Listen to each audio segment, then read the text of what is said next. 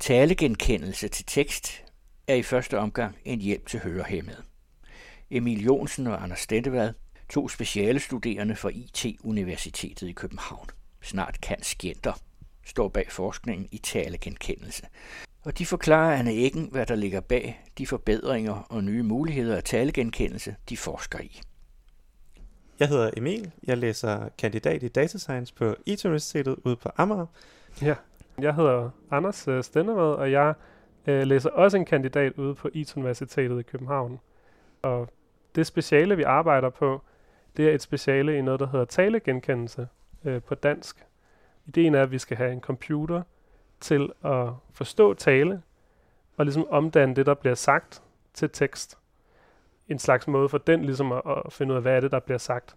Altså det er jo meget intuitivt for os, at når vi taler, så forstår vi hinanden, men det er altså lidt sværere for en computer. Og det er det, der gør det til noget, der kan blive et speciale, at man dygtiggør sig for få bedre talegenkendelse, som computeren laver. Men det er jo allerede opfundet. Ja, det er rigtigt. Og det er der, hvor forskning er interessant, fordi selve det der med talegenkendelse, det er noget, som man har arbejdet på igennem rigtig, rigtig mange år. Men fordi der hele tiden sker en udvikling inden for øh, feltet, så får man hele tiden nye måder, der er bedre til at lave talegenkendelse. Nogle nye metoder. Og noget af det, som vi arbejder på, det er nogle af de mest nye metoder, som bygger på nogle andre principper end nogle af de metoder, der kom før. Og det er noget af det, der gør, at en mobiltelefon kan forstå tale og lave det om til tekst, hvor før i tiden, jamen så skulle du have en meget stor computer, der ligesom leverede det her arbejde. Og så kigger vi især rigtig meget på, om man kan lave talegenkendelse, der virker bedre, når man har en, en restaurant med mange mennesker og masser af larm, eller lad os sige, at man er ude i trafikken, og så kommer der lige en bil forbi eller noget. Så I er ude på at forbedre det? Simpelthen. Jeg tænker, Emil, det kræver jo enormt meget øh, teknisk viden og kunne sådan nogle ting. I bund og grund så står man jo på skuldrene af giganter, så der er jo nogle andre, der har lavet det og implementeret det. Altså, der er noget matematisk forståelse, som er sådan, ikke simpelt at forstå, men du ved, det er til at forstå, og så blæser man det op i kæmpe skala til at blive machine learning. Men det er jo meget sjovt, du siger machine learning, fordi du er inde i maskinrummet så. Ja, lige præcis. Vil det så sige, at du så skal tænke nye koder, fordi det er dansk sprog? Er det kun et-taller og nuller, eller hvad er det for noget? Det, jeg Jamen, synes, det er smadret svært, det her. jeg tror, det, der er svært at forklare ved det, øh, det er, at udgangspunktet for de moderne måder at gøre det på, det er, at sådan en som mig og Emil er faktisk mere hands-off. Mm-hmm. Vi sidder ikke på samme måde inde og skifter tandhjulet her, og det ene og det andet sted for at sige, okay, øh, det skal blive bedre, fordi vi laver en lille beslutning. Det er meget mere, at den her arkitektur, man bruger, det er en, som kan øh, ligesom lære mere generelt. Så i stedet for, at den forstår, lad os sige, en enkelt ord eller en enkelt sætning ad gangen, så forstår den meget mere sådan grundlæggende elementer i sprog. Hvordan programmerer man det? Man instruerer en computer i, hvordan den skal lære, tror jeg måske er den bedste forklaring. Ja. Det bliver en masse tal, man får ud i sidste ende, som er sådan nogle vægte i en model. Det sidder man ikke selv og piller ved. For det kan man jo ikke. Det er jo millioner og millioner af tal. Og det falder på plads. Ja, det er faktisk en meget god måde at forklare det. Øh, men den måde, det falder på plads, det er, at man viser den eksempelvis et lydklip med nogen, der taler en sætning. Og så bagefter, når den har kommet med et forslag til, hvad, hvad tror den, der bliver sagt, så skal man ligesom ind og hjælpe den lidt på vej. Altså sådan lidt ligesom en lærer, der viser en studerende, okay, du har lavet de her fejl. Og der kan man med matematik få sådan en model til at forstå sin fejl, og så lige gøre det lidt bedre næste gang. Så skal vi lige tilbage til det der med, at det hedder talegenkendelse, og det ikke er noget nyt, men I kan raffinere det. Ja. Hvordan gør I det? Altså en af de ting, der har ændret sig rigtig meget, det er, at før i tiden, så skulle man være meget specifik med den opgave, man løste. Så hvis jeg gerne ville sætte undertekster på tale, mm-hmm. så skulle jeg finde en masse folk, der taler, og så skal jeg selv sidde og skrive, hvad de har sagt, og lave et, et, et testsæt eller et træningssæt. Altså man en, en opgave med, med både opgaver at sende ud til computeren, men også svar på opgaverne. Og det tager en masse tid. Moderne måder at lave talegenkendelse på, der baserer du dig ikke på den her opgaver og resultater. Der kan du bare give den en bunke af tale, og så sige, ved du hvad, du skal nu lære, hvordan tale fungerer ved bare kun kigge på rå tale. Det kan man gøre ved, at man klipper nogle af ordene ud, man klipper noget af, af de ting, der bliver sagt ud, og så siger man til computeren, Din opgave er nu at finde ud af, hvad har jeg taget ud af den her tale. Og det er jo for mennesker en opgave, som er lidt abstrakt, men, men altså hvis jeg gav dig en sætning, hvor jeg har taget halvdelen af ordene ud, så hvis du ligesom brugte nok tid på det, så på et eller andet tidspunkt vil du sige, ah okay, det er nok sandsynligt, at personen skal snakke om det her emne, og det betyder, at alle de ord, der mangler, det må være noget, der har noget med det emne at gøre. Det kan fx være, hvis du finder ud af, hvad er, altså henter, henter hunden avisen, eller er det faren, der henter avisen? Det handler noget om sprogforståelse, ikke? Og det er en del af processen for at komme hen til det, at den kan tale gengive.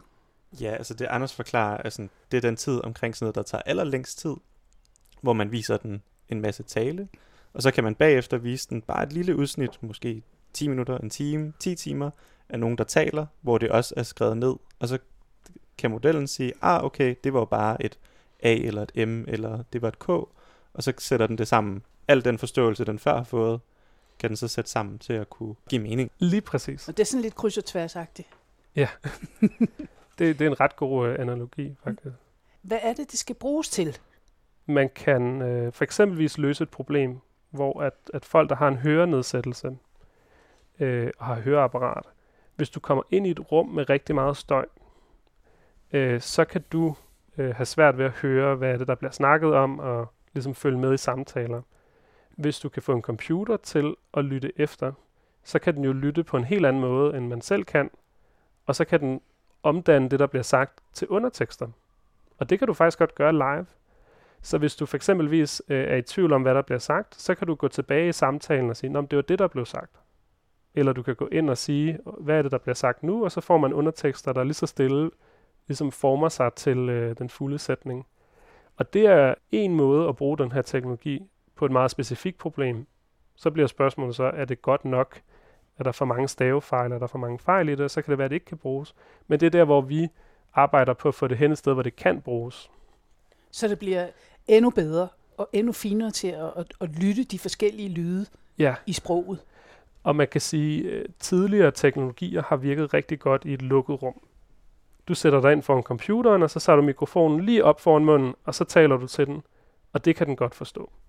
Men den kan ikke forstå det i et rum fyldt med en masse støj. Og den kan ikke forstå det, når mikrofonen den er lagt øh, midt på bordet, eller det var en telefon, der måske skulle optage lyden. Så bliver det sværere. Og det kræver, at vi som forskere, som, som folk, der udvikler de her modeller, ligesom tænker over, kan vi få noget mere data, så repræsenterer den virkelige verden. Og det er alt det data, I beskæftiger jer med for at gøre det mere raffineret, at jeg som bruger på et tidspunkt i fremtiden kan høre tingene helt perfekt og helt som det er dig eller mig, eller hvem det er, der taler. Er det ikke sådan, det skal forstås? Ja. Fordi det data, I arbejder med lige nu, det er alt det, der skal til for at få de her fine, raffinerede lyde ud, som vores sprog jo egentlig er, og ja. hvor det også er meget forskelligt. Altså, vi taler ikke ens, og vi er tjusket, eller vi ikke er tjusket, eller hvordan vi nu får udtrykt os. Ja, og man kan sige, noget af det tale, vi har brugt før, det er for eksempel et tale fra Folketinget.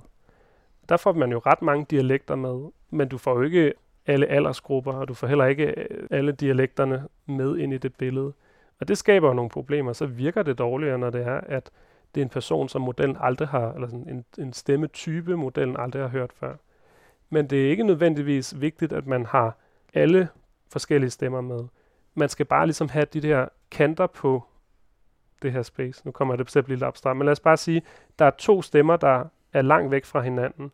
Hvis den, Hvad betyder langt væk fra hinanden? Det er for eksempel, hvis vi nu tager en, en meget lys stemme for en meget ung person, og så har du en meget mørk stemme for, lad os sige, en voksen mand.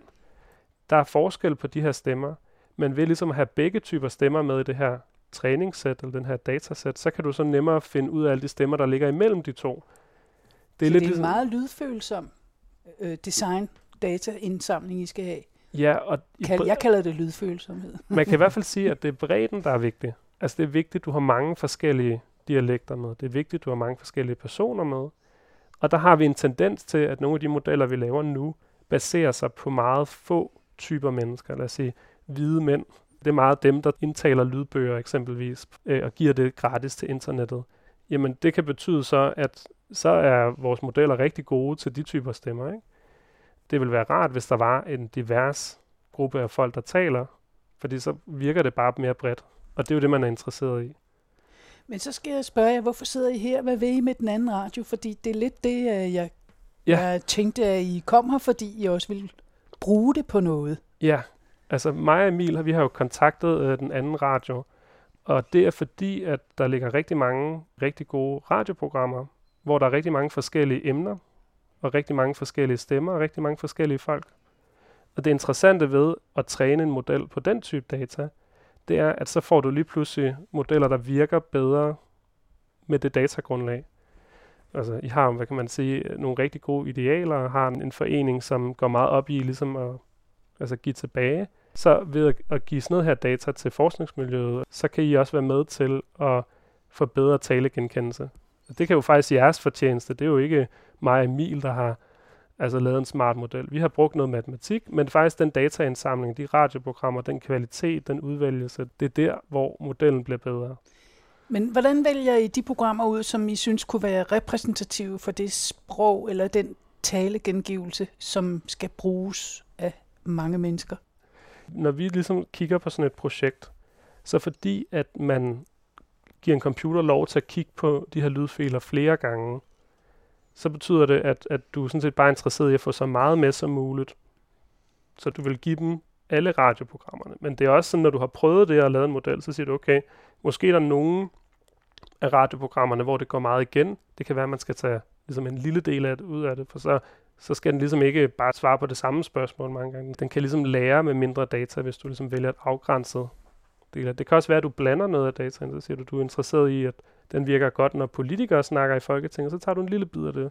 Men den skal også kunne virke i et radioprogram med de her emner, så tager du det med, og så kan det være, at du siger, okay, noget af det, der er rigtig tidskrævende, er at gå ud og snakke med nogle folk, som man ellers ikke får repræsenteret de her data. Så går du ud og snakker med dem og bruger tiden på at indsamle den data hos dem.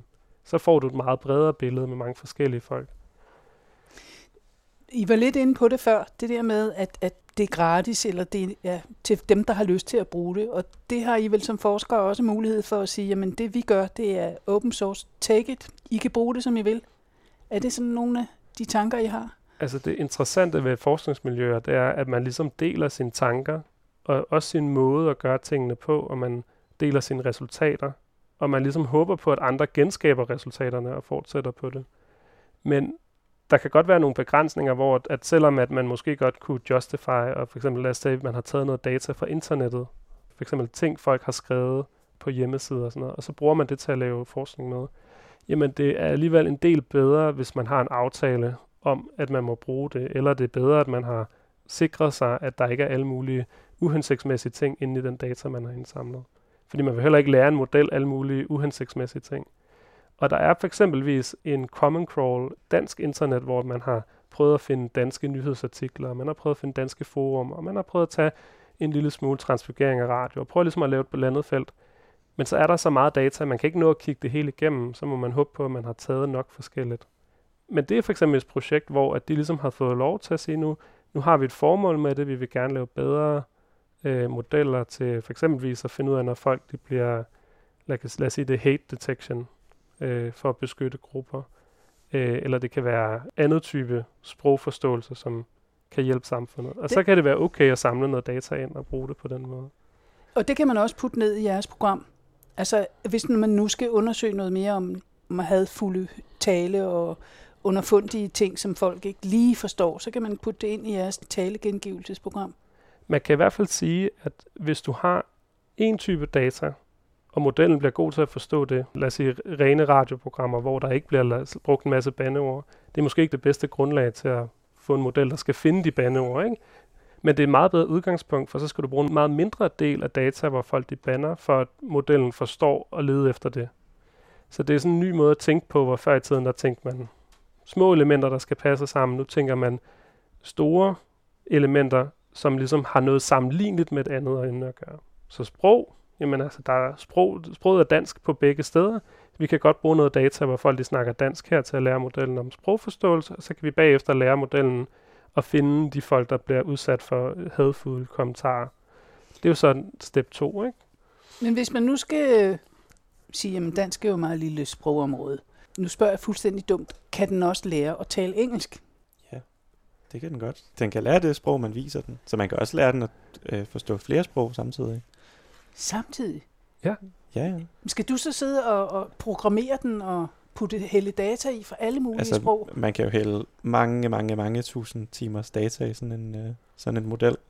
Så om det er engelsk og dansk, og man kan også sige, at når vi sidder og taler på dansk, så kan der også komme engelske udtryk, eller tyske udtryk, eller svenske udtryk måske, som den jo også skal kunne forstå på en eller anden måde. Så det er jo også gavnligt, at man kan så lægge lidt af det ind i også. Så I laver et stykke forarbejde, der raffinerer talegengivelsen, og som også gør, at alverdens sprog kan hældes ned i. Det har jo godt nok kunnet, man kan det jo nu, ja. men, men det bliver så fint, så, så øh, det bliver let at forstå, hvis man er hørehæmmet. Og, og ser om kinesisk, eller hvad? Altså som udgangspunkt, når du ligesom beder en computer om at håndtere mange ting samtidig, så bliver den også større, og den bliver også lidt tungere at træne og sådan nogle ting. Så man skal jo prøve at være lidt varsom med, hvor meget ligger man i det, ikke? Selvfølgelig. Ellers kommer det til at fylde hele regnecentralen på Goddersgade ja. i København. så er det ikke sikkert, at det virker på ens telefon og for, altså for glæde for folk, når det er, de skal altså rent faktisk have det til at virke på caféen, ikke? Øh, hvis det er tale gensendelse af hørenedsættelse, vi snakker om. Emil, hvad sidder du helt konkret og laver lige nu på projektet? Altså, vi er stadig sådan i, øh, i de indledende faser, øh, så vi sidder og prøver at bygge et fundament for noget kode og sådan noget. Øh, men det problem, vi specifikt sidder og leger med nu, det er, hvis nu man har en lydbog, eller har et stykke lyd, hvor man også ved, hvad der er blevet læst op. Altså man har teksten, artiklen, bogen. Kan man så pille det stykke lyd ud, der passer til en sætning, eller ordet, eller bogstavet, ikke? Og som jo så vil være til formål, at man så senere hen kan proppe det ind i sådan en uh, model, som kan forstå sprog. Går det godt med det? Ja, det var går, ja. at vi, uh, vi fik noget til at virke, der kunne tage et, uh, et rigtig langt stykke lyd, og så... Uh, Fuldføre sætningerne? Lige præcis. Hvor dejligt. Ja. Så går det fremad. Men netop alt det arbejde, der ligger i, før I ligesom kan aflevere det her speciale, det har I jo en, en begrænset tid til. Ja. Er I med i processen? Kan I nå det? Altså det vil jeg sige. Altså vi har delt projektet op i tre dele. Øh, den første del handler om det, som Emil snakkede om. Og der går det jo rigtig godt, øh, fordi det skulle være en tredjedel af projektet, og vi har allerede måske på to-tre uger formået ligesom at gøre det element godt nok. Den anden del af det handler om at lave nogle af de her modeller, som baserer sig på noget data, der er mere åbent og tilgængeligt. Og det er jo så, man kan sige, det vi sidder og arbejder på nu. Det kan man sige, det er den anden del af projektet. Så håber vi jo så på, at vi i den tredje del af projektet kan samle det, og måske prøve at få modellen til at have bedre rumforståelse. Der kan man lave noget, der hedder data augmentation, eller dansk. På dansk vil det være databehandling, eller sådan, hvor man prøver at omdanne noget lyd, der er optaget i et rum, til at lyde som noget lyd, der er optaget i et andet rum. Fordi så kan du få modellen til at lære begge ting. Men det er del 3, at samle det, og så skal vi prøve, om vi kan få det på en telefon, eller på en iPad, eller noget lignende. Fordi er det, øh, det sidste der, er det for at genere den lidt, for at sige, at den skal ja. kunne genkende Lige sproget præcis. i de forskellige rum? Altså man kan sige, at det er jo faktisk der, hvor det vi laver som forskning, og vi har også en forskningsartikel, vi har sendt afsted til en uh, konference på Færøerne, den handler lige præcis om at prøve at få modellen til at få det lidt sværere altså det bliver for nemt for den til sidst, så, så kan den godt forstå, altså den bliver ikke særlig dygtig, men den kan godt forstå det, den har nemt ved at forstå lyd, der er optaget et rum uden støj. Så siger vi, okay, nu gør vi det lidt sværere. Nu smider vi lidt, lidt lyd på med noget caféstøj, eller støj fra gaden. Men når den så lærer det, så kan den så også forstå det. Hvis vi så siger, nu prøver vi lidt sværere med en rumforståelse, der er anderledes, at den skal, nu skal den også forstå det, når det er et, et rum med masser af genklang og man kan sige, at akustikken er dårlig. Nu har du forklaret de der tre processer, I er i gang med, og så skulle det gerne blive til speciale. Men øhm, i virkeligheden så kan jeres øh, vejleder jo komme og sige, jamen, altså, øh, det stopper jo ikke der. Der skal jo også nogle devices på, på de der mobiltelefoner, eller jeres tablets, eller hvad det kan være. Er det noget, som ligger ud over jer? Ja, vi kommer ikke til at lave det, man så altså, ville se på telefonen som, som slutbruger. Men vi vil lave det, der ligger bagved, ikke? Så er der nogle andre, der må gribe den der? Ja. Altså, vi har jo den her open source tankegang, så vi kommer til at give det væk. Og vi prøver at lave et stykke arbejde, der siger, okay, vi håber på, at det, vi laver, kan genbruges af andre. Ikke? Så vi skriver det også på en måde, altså den kode, og det projekt, vi laver, sådan så at det er ikke bare os selv, der skal kigge på det. det. Vi laver det, hvor vi forklarer, hvad sker der i den her del af koden, og hvordan fungerer det. Det er sådan en, en, en måde at være behagelig over for den næste, der skal kigge på det. Ikke? Når vi snakker øhm. uh, talegengivelse, så snakker vi jo også om, altså kan det skrives samtidig med, at det bliver talt. Ja. Så skal vi ikke have nogen sekretærer overhovedet i hele verden. Man kan i hvert fald sige, at det kan det bruges til.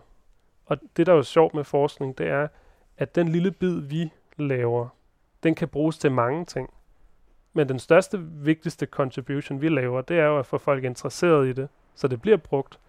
Altså hvis mig og Emil sætter os i en kælder og opfinder noget genialt, og så kan det bare blive siddende dernede, og så skaber det ikke værdi. Men vi håber da på, at ved at bidrage med sådan noget som det her, så kan man bagefter komme ud og sige, så kan vi bruge det som en, en dansk øh, sekretær situation. Det kan også være på, øh, lad os sige, en lægeklinik, hvor der er mange ting, der skal skrives ned og journaliseres. Det kan være på et callcenter, der skal de jo også skrive rapporter, når, når kunder har ringet ind og sagt, hej, øh, jeg vil gerne bestille en vare, eller min, min, min pakke blev ikke leveret, så skal de skrive en rapport, om jeg har aftalt med kunden, alle mulige ting. Og så bliver det brugbart. Men lige i første omgang, der er det en teknologisk hjælp til folk, der ikke kan høre så godt. Ja, og det er jo også fordi, at som udgangspunkt, så vil du gerne løse noget, som er rettet mod en bestemt opgave. Og vi synes, det er en vigtig, altså sådan, det er et rigtig vigtigt formål og retning, ligesom at tage projektet i, fordi det begrænser os til, at det er en computerting, der ikke skal være for tung. Det skal kunne køre, sådan, så man kan få responsen hurtigt. Ikke? Lad os nu sige, at det andet eksempel er, at du øh, har taget et interview med nogen, og du vil gerne vide, hvad der er blevet sagt, for ligesom at kunne referere til det. Jamen det er da ligegyldigt, hvor lang tid det tager. Det kan godt være, at der går en halv time efter mødet er slut, og så har du det her referat. Men det er bare en helt anden situation. Vi arbejder på noget, der skal være hurtigt og responsivt, og det skal give noget til dem, der sidder og kigger på det. Bliver det gemt på jeres device? Bliver det gemt på tableten? Bliver det gemt på iPhone'en til sin tid? Det kan vi jo vælge. Det er jo ret interessant, at vores model tager den samme lyd ind, som man også bare kunne gemme på computeren. Men du behøver jo ikke. Altså, du kan jo også bare gemme den tekst, der kommer ud. Ja, for ellers vil jeg sige, at min høreapparatet er jo opfundet. Ja. Og det er jo her, hvor at du vælger det problem, du løser, og så finder du ud af, hvad er det, der passer ind i det. Men øh, det her er jo ikke andet end en, en mikrofon, som bagefter tager den lyd, der kommer ud, og så laver den det så om til noget tekst. Og det kunne også være, at den printede ud i den anden ende, og så kom der en linje ud af gangen. Det kan også være, at det bliver gemt på telefonen. Det kan være, at det øh, kan bruges til noget smartere efterfølgende. Men det er jo der, hvor vi skal være kloge og tænke fremad, og vi skal give det til nogen, så de bliver inspireret til at finde på den næste smarte ting. Jeg vil sige tak, fordi I kom. Der er mange perspektiver i det her. Og held og lykke. Tusind tak. Det var Anne Eggen, der havde talt om talegenkendelse med de to unge forskere Emil Jonsen og Anders Stentevad fra Dataservice-studiet på IT-universitetet i København.